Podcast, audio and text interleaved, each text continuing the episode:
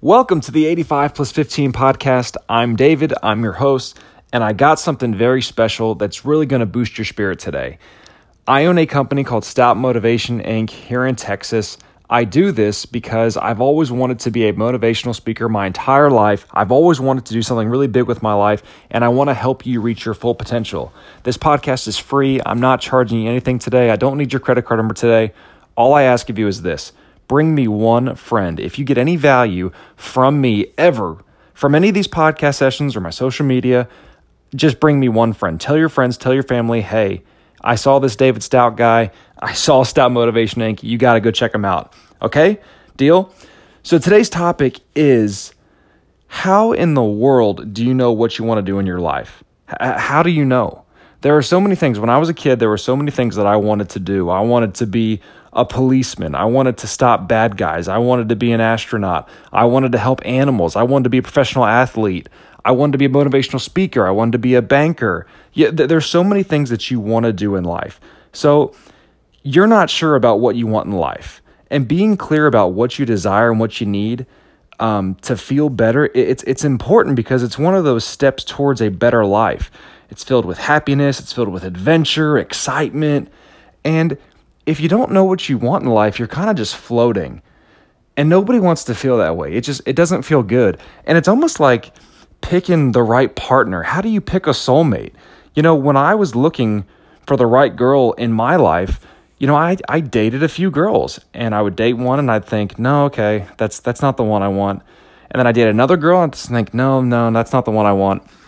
And when I met my wife, I just knew. I saw her and I said, I know she's the one for me. I know it. I'm going to marry her. She's going to have my babies. That's the one for me. And people ask me all the time, David, you know, how did you know you wanted to be with your wife? How did you know? And I'll tell you a story. Um, it was Valentine's Day. It was February 2014. And my wife and I went out to this fancy restaurant in Fort Worth. And in Fort Worth, Texas. The restaurant was called Eddie V's. And it's, if you don't know Eddie V's, it's like an upscale steak and seafood restaurant and I made reservations two months in advance, and I was so excited. And it's it's an upscale restaurant, and my wife got so dressed up. She looked beautiful in this red dress. Her hair was done, and makeup was done, and it's just I was you know I, was wearing my Sunday's best, and the reservation at the restaurant was eight thirty.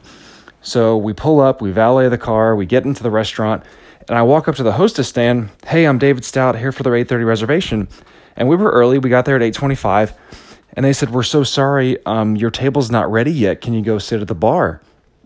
And I said, Yeah, that's fine, no problem. And some time goes by 10 minutes goes by, 15 minutes go by, 25 minutes go by.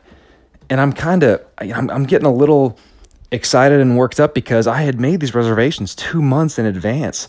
And it's way past 8.30 now at this point. It's closer to 9. And I said, I cannot believe it. It's Valentine's Day. Our table's not even ready and I said, that's what a reservation is for. It's to hold the table at the reserved time. So I said, you know, golly, if we're going to spend $300 at dinner, I'd like to be seated at, at the time of the reservation. And all of a sudden, the hostess walked up to me and my wife at the bar and said, Hey, are you Mr. Smith? I'm looking for Mr. Smith.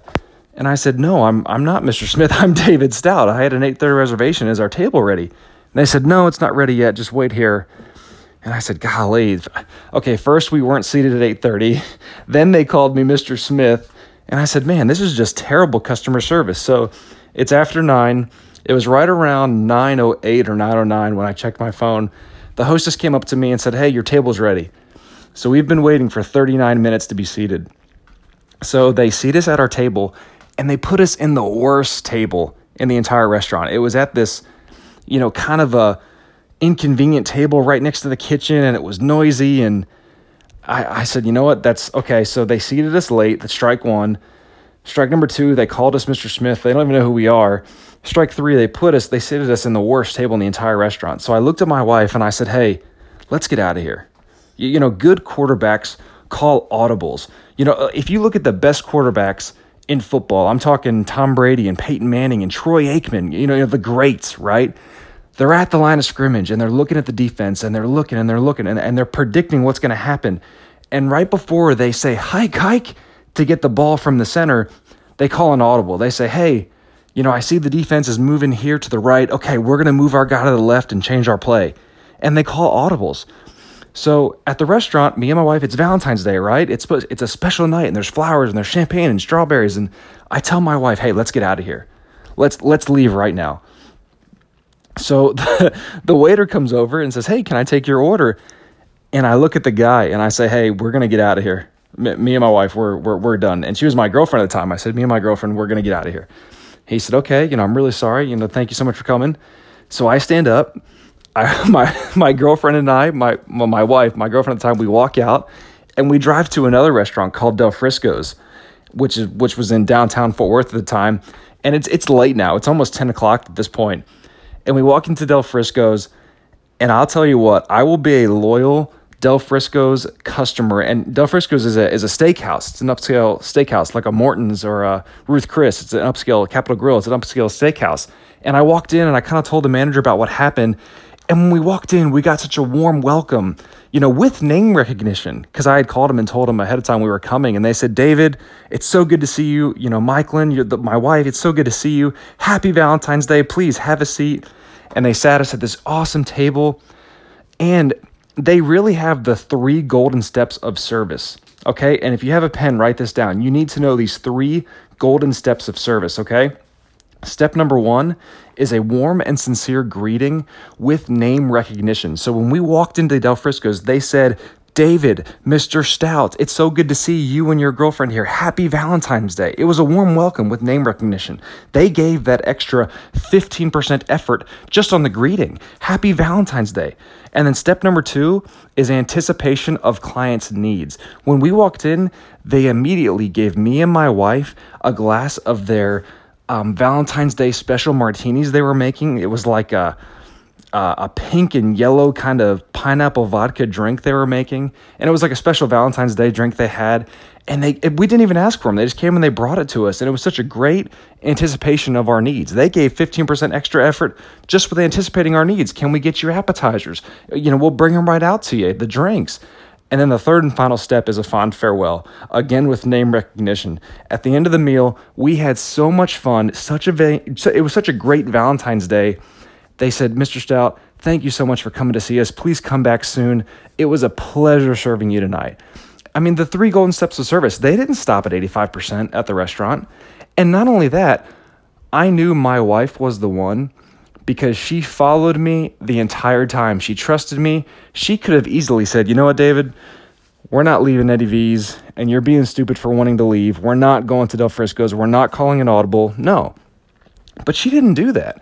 She was loyal. She said, David, I trust you. If you want to leave this restaurant, do it. If you want to call an audible, do it. I will follow you because I trust you. You're an amazing leader, an amazing provider. I'll be right there with you. And that's when I knew I had the one. That's when I knew my wife doesn't just give 85% power or force or umph. She gives 100% of everything, of her whole spirit, her whole loyalty. That's who she is.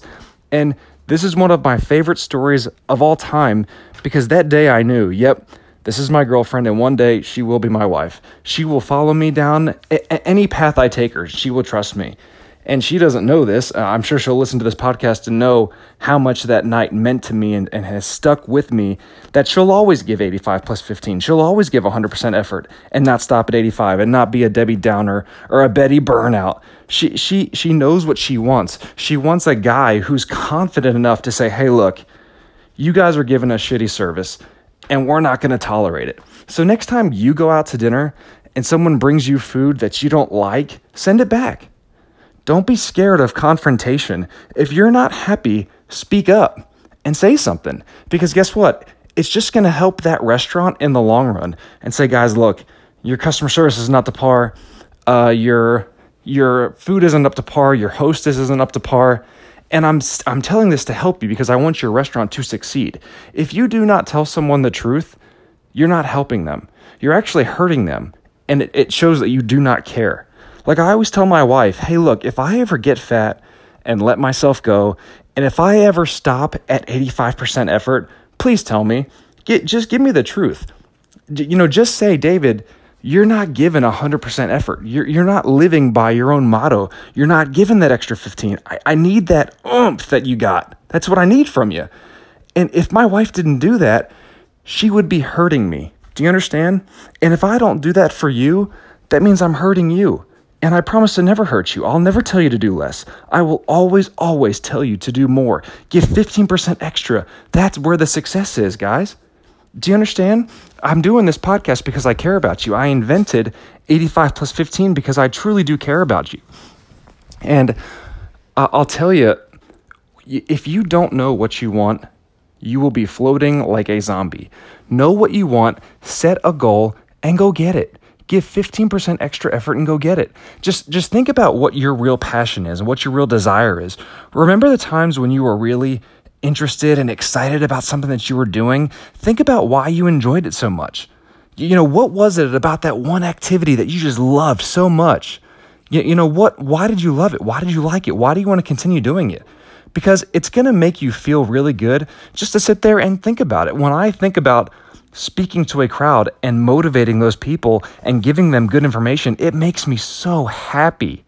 So choosing what you like to do is very good for you. And it's it's a true key to your happiness. You know, I, I know people that chose one career path and they said, you know, I want to be a teacher. And they try teaching.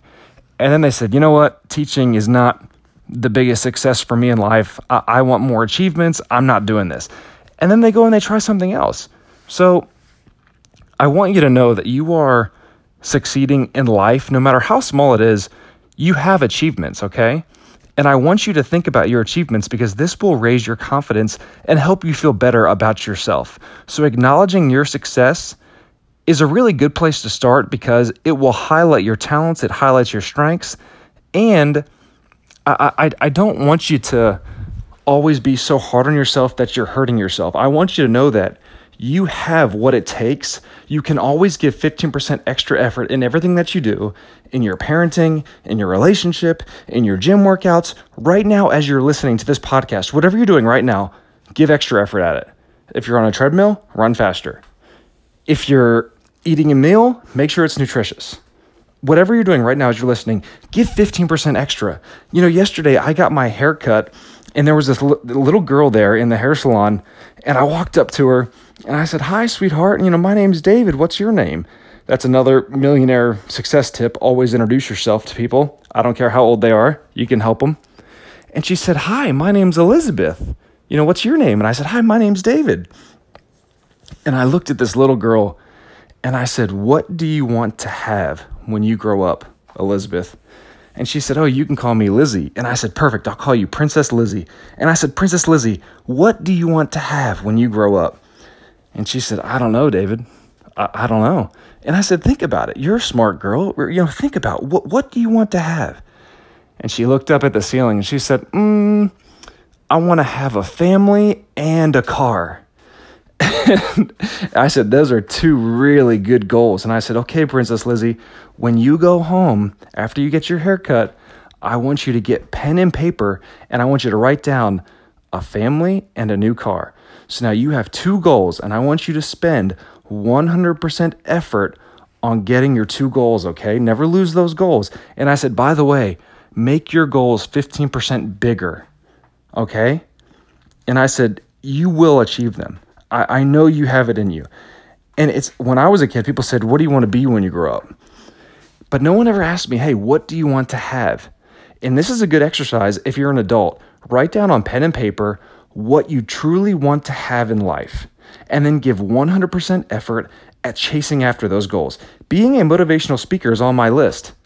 I want to have millions and millions and millions of people who are motivated by me in my 85 plus 15 system. That's a goal. And I'm going to chase it and I'm going to achieve it. And I'm going to help you. And I appreciate you listening because you're helping getting the message out there.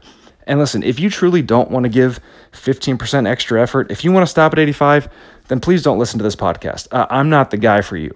But if you're a winner and if you want to give everything that you got and give 85 plus 15 and hit your goals, then stick around because we're going to blow this company up. Thank you so much for listening. I love you. God bless you. Know what you want. Go get it and add, add just add 15% extra effort to that goal and I know you'll achieve it. Let's go dominate.